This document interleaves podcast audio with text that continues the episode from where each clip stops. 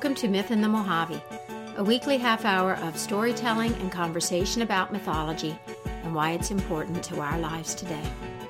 I'm your personal mythologist, Catherine Svehla.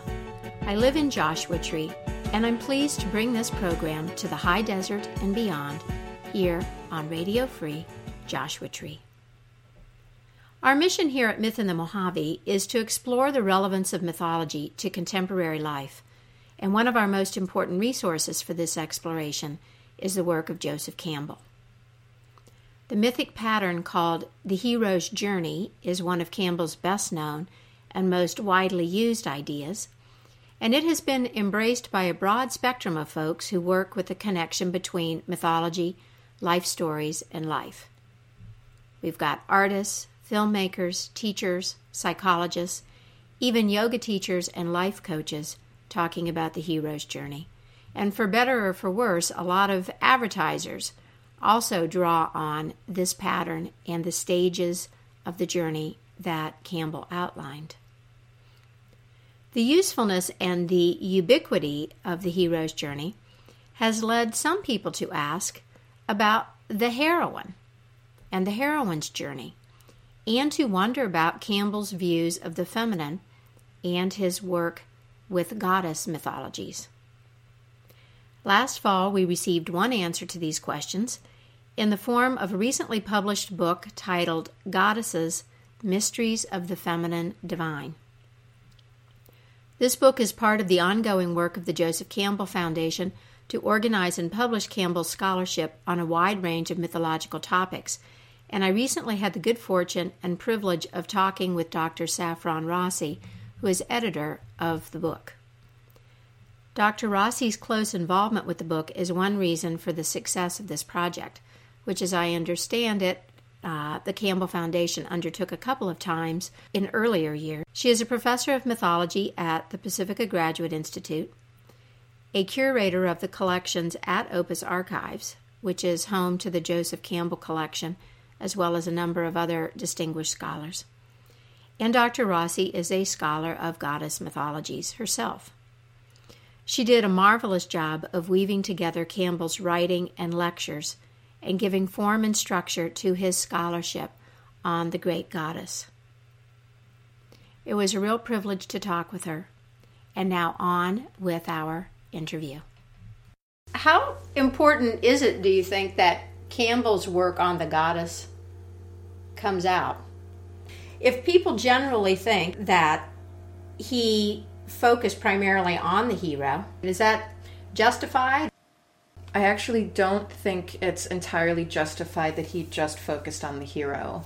However, in his collected works during his living and then posthumously, there hadn't been a volume that really looked at the way that he he was looking at mm-hmm. um, the feminine divine goddesses women's experiences with mythology and so i think it's been a natural assumption in a way given the written legacy mm-hmm. that, that we have um, but i think as this volume shows he had been lecturing on goddess mythologies almost his entire career. And if you look back at the mythic image, um, the Masks of Gods series, the historical atlas of world mythology, I mean, the the figure and his attempts at trying to understand the the feminine divine figures are constantly present. It's just that where we had the hero with a 1000 mm-hmm. faces as this kind of um, powerful monolithic volume, th- there wasn't a corollary to that that looked at the heroine or the goddess. And so, like I said, I, I think it's a very natural sort of assumption regarding mm-hmm. his interests, but I, I don't think it's accurate. One of the things that I think is so important too about this volume, not only does it fill that sort of lacuna in a way in his in his scholarship, but the depth of his thinking and his sensitivity to the significance of uh, the feminine divine, what we might see as these themes of you know the the archetypal feminine imaged mm-hmm. through goddesses his sensitivity and depth of thought regarding what we're seeing tracking it through time is really profound and clearly i think shows decades upon decades of really sitting with the material and kind of um, you know digesting it and then coming to be able to track larger movements. Could you summarize in any way kind of the main points of his thinking? Or you know did he have a, a central theory or set of ideas about the feminine? Yeah i think one of campbell's favorite themes throughout all of his mythological work is that of transformation and whether we're talking about um, the transformation, the flight of transformation with stories where people are changing shape and form, and you know the pursuit. Um, and then I think if we're looking at the way that he tracked the transformation of culture in the historical atlas of world mythology in order to see the way the mythic imagination developed is a huge theme of his. And then maybe what is most central to this volume, but of course we can identify it in other volumes, is his passion, curiosity, and tracking of the transformation that one undergoes psychologically and spiritually in life. Mm-hmm. So, that I think is one of his most central interests and themes. And what we find in the goddess work is that he really understood that transformation in and of itself as a natural archetypal principle of experience is under the auspices and the power of the feminine principle.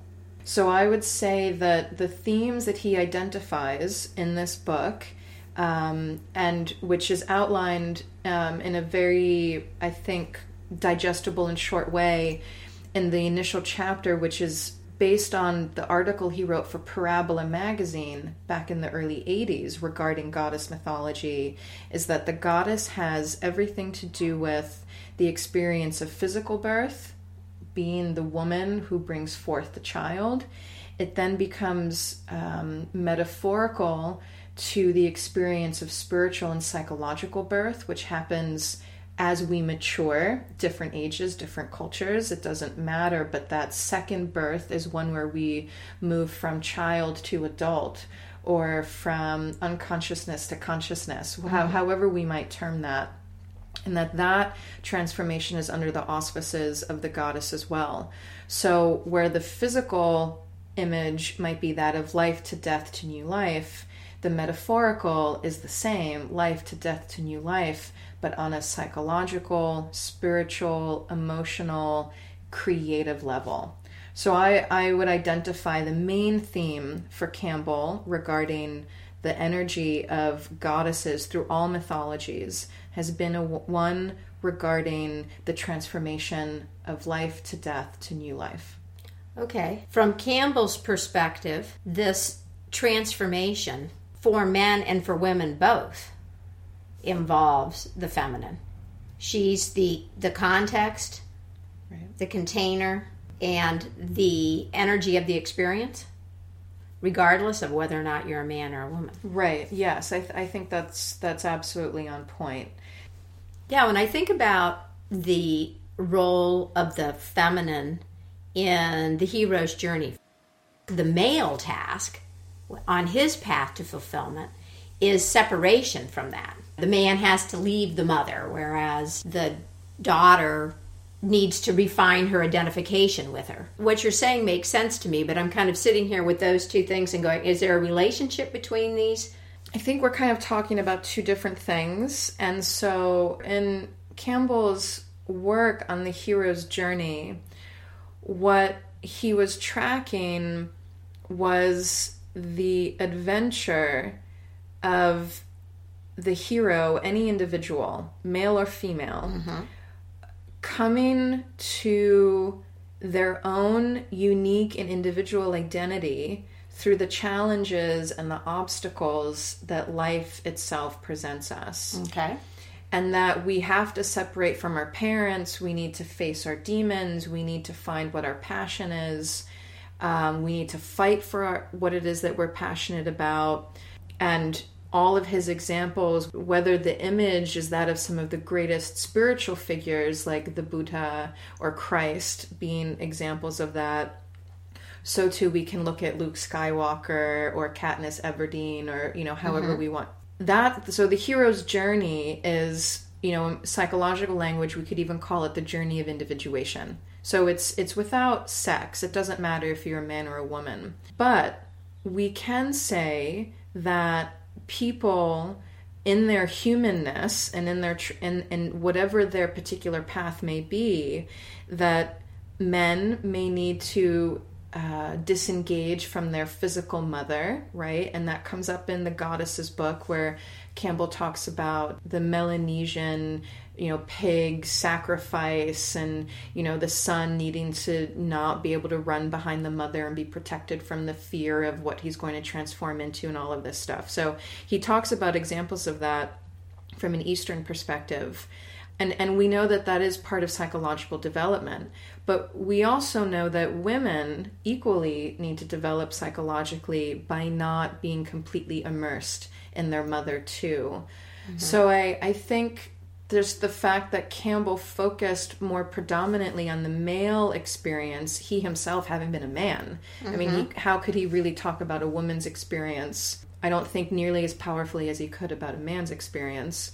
We're seeing the psychological aspects of it, but I don't think the journey changes all that much in terms of the model that Campbell put forward. I do think there are alterations, mm-hmm. but not to get this too tangled up, but there are many women whose psyches seem to be much more masculine than necessarily feminine. And here I'm not talking about sex, I'm talking about energetic principles. Mm-hmm. And so for them, the hero's journey may, the way Campbell unfolded it, use it, and the examples he used, may be more on point. So I think the the tension between our embodied sex as men and women and as humans, our experience of masculine and feminine principles are two different things. And in some ways, Campbell's hero's journey has a lot to do with the masculine principle of coming into self identity in response to collective energy, legacies, inheritances, social stories, all of these things that we need to separate, cut, differentiate, separate. Mm-hmm. Who am I in response to this? Who am I in response to this? To a certain degree, that's very masculine. But the feminine energetic of transformation is also what's at heart at the heart of the heroic journey. Mm-hmm. because through the journey one is transformed and that is the feminine principle coming through. So I, I see both present but it gets sticky when we get into the sex versus the gendered understanding. Right.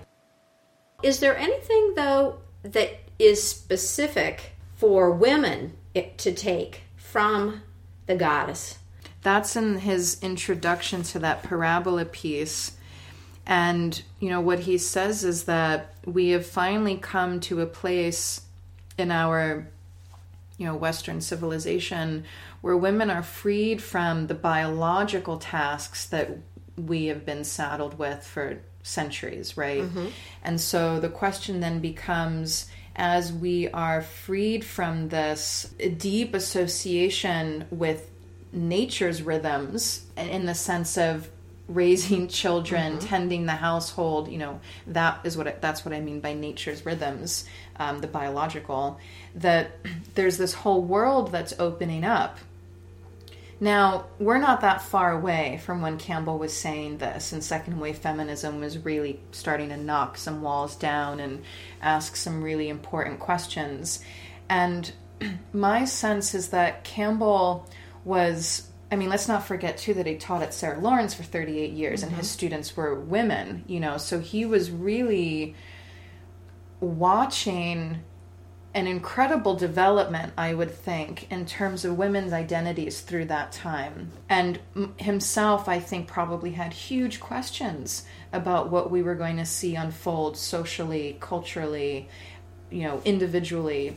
So my take is that Campbell understood that in women being able to develop relationships to this material, these mythologies, the mythology of Inanna and her descent to Ereshkigal, the mythology of Persephone and Demeter, you know, one of the most archetypal, you know, stories of a mother and daughter relationship and the transformation that happens there.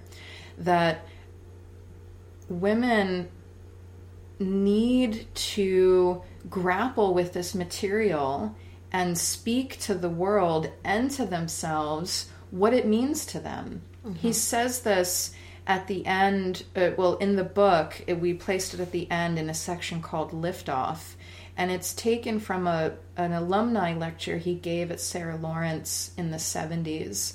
And at the very end of the lecture, he says, All we know about mythology and what it means to us has been what men have said. And here we are, the 60s, 70s, 80s, and we need women to tell us what these stories mean to them.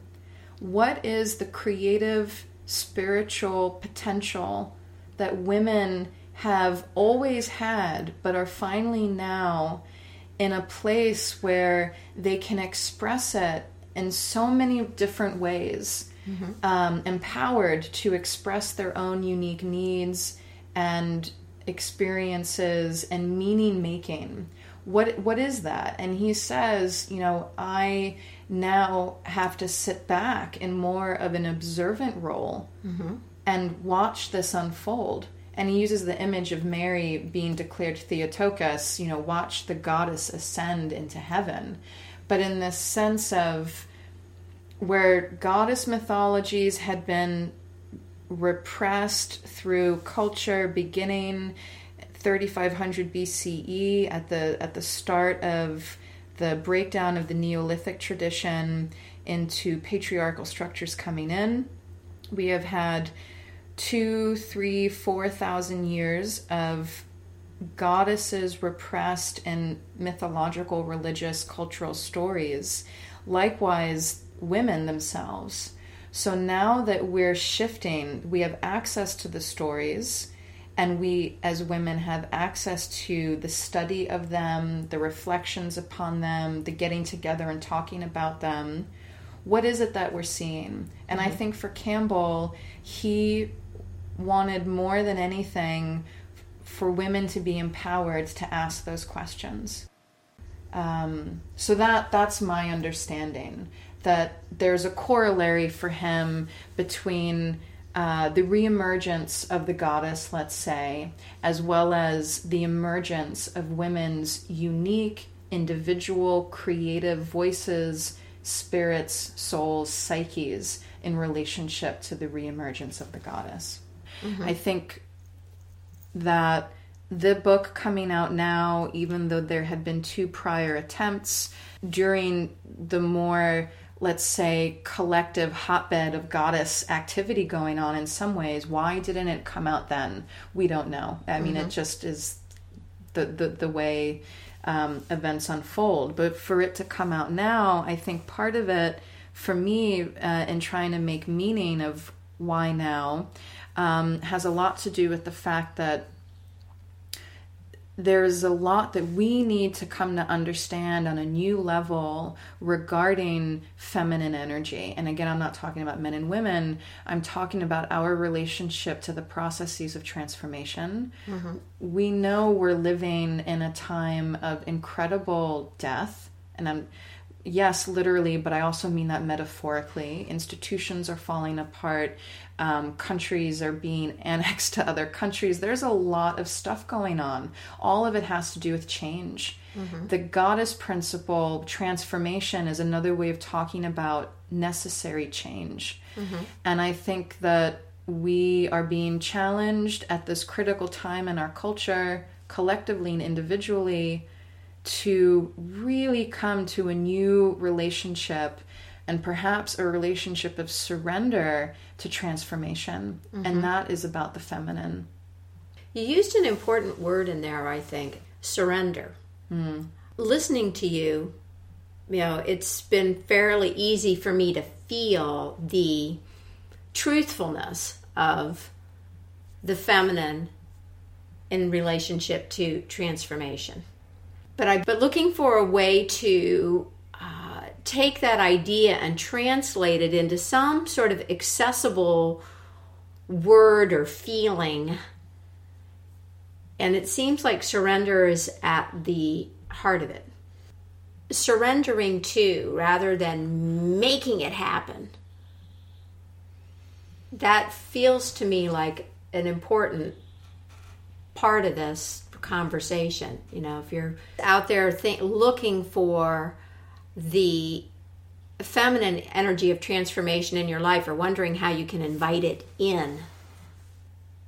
I, I think you're right on point, and I'm not sure up until our conversation if I've even used that word in relationship to talking about the goddess mythologies and the energy. So I'm really, um, yeah, I that is really an insight, and I think you're right. And and and what's coming up for me as I think about that is, I'm thinking about Buddhist practices, um, of you know mindfulness. If we can be with what is without judging it or criticizing it you know i mean that's mm-hmm. one of mm-hmm. the, the mindful practices if we go as a parallel to what the experience is of intense emotional pain, is that not like being in the throes of birth? How do we just be with what's happening without rejecting, resisting. Resisting creates more pain. It could end a life, whatever that is. Mm-hmm. So, what is it about the capacity to surrender to what's happening? A trusting in the process of what's happening that really is a deeply feminine response or way of being with.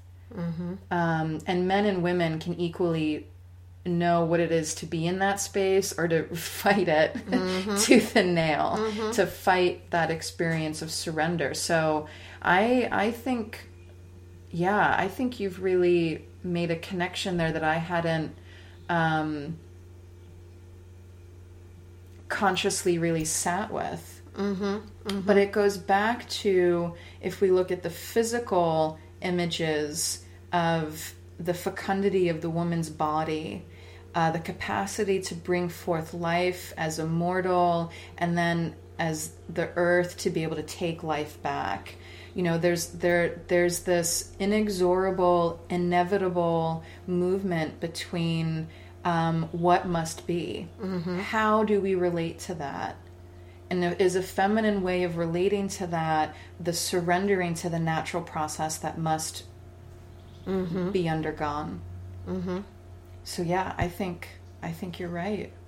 Yeah, that's how it feels to me. And I think surrender is very is a, a very very difficult posture and i and i don't mean that in a like acting mm-hmm. way but that surrender as a way of of being with act responding to or engaging with situations is very difficult um, in general mm-hmm. um, and i also think for cultures that have always privileged masculine ways of being, uh, the striving, uh, the the intellectual piercing through um, action, um, constant creativity.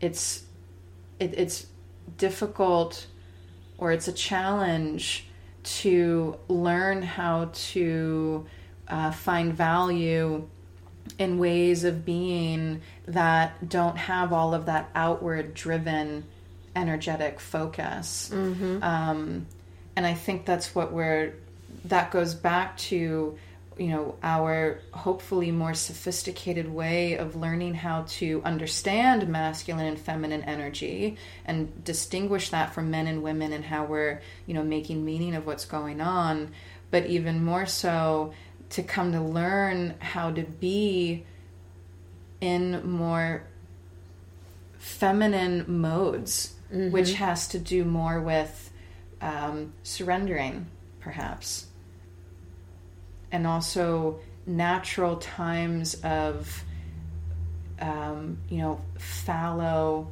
quiet, dark earth and gestation. Mm-hmm. You know, where it isn't just about, well, you know what's your product? Let what have you done? What am i making? What am i what am i making happen? What's what's going on? That that's a lot of masculine energy of the drive. And one way of understanding the feminine is that quiet gestating darker place right um, right right. so yeah no that's interesting. Yeah it's sort of intersecting with um, some things that I've thought about off and on, just looking at the feminine earth, the earth, and the the connect the drive to productivity.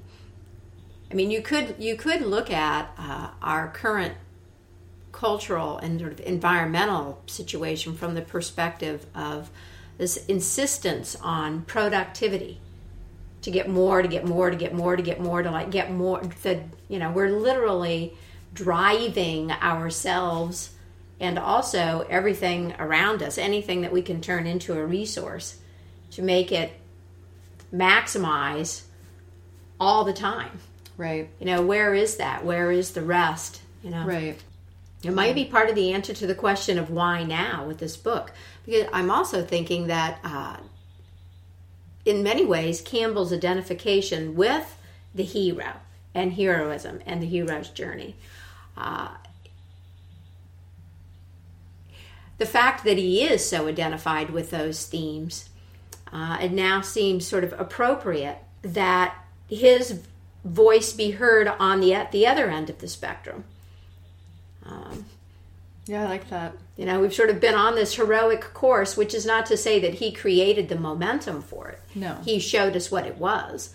But if part of what we're saying here is that we've been headlong in that model, perhaps to the point of exhaustion.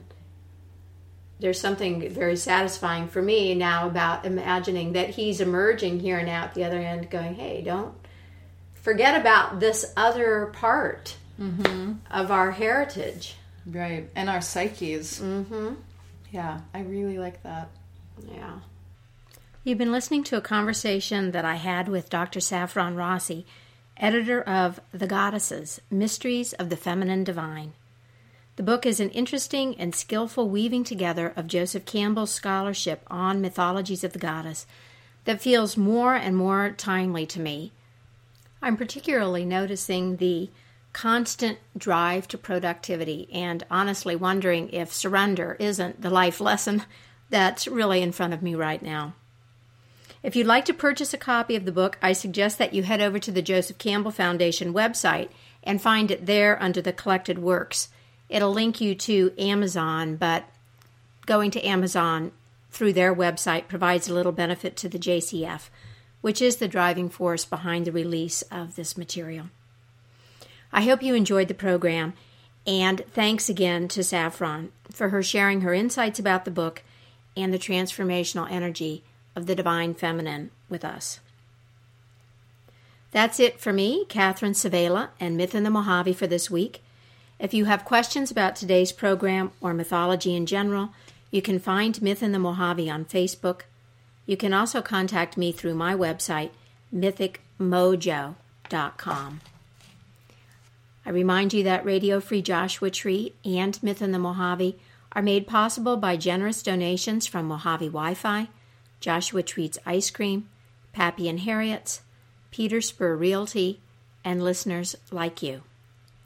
You can support this unique community based station by making a donation using the donate button conveniently located on our website at radiofreejoshuatree.org. Special thanks to Travis Rosenberg for my theme music and to you for listening. Please tune in next week, and in the meantime, happy myth making and keep the mystery in your life alive.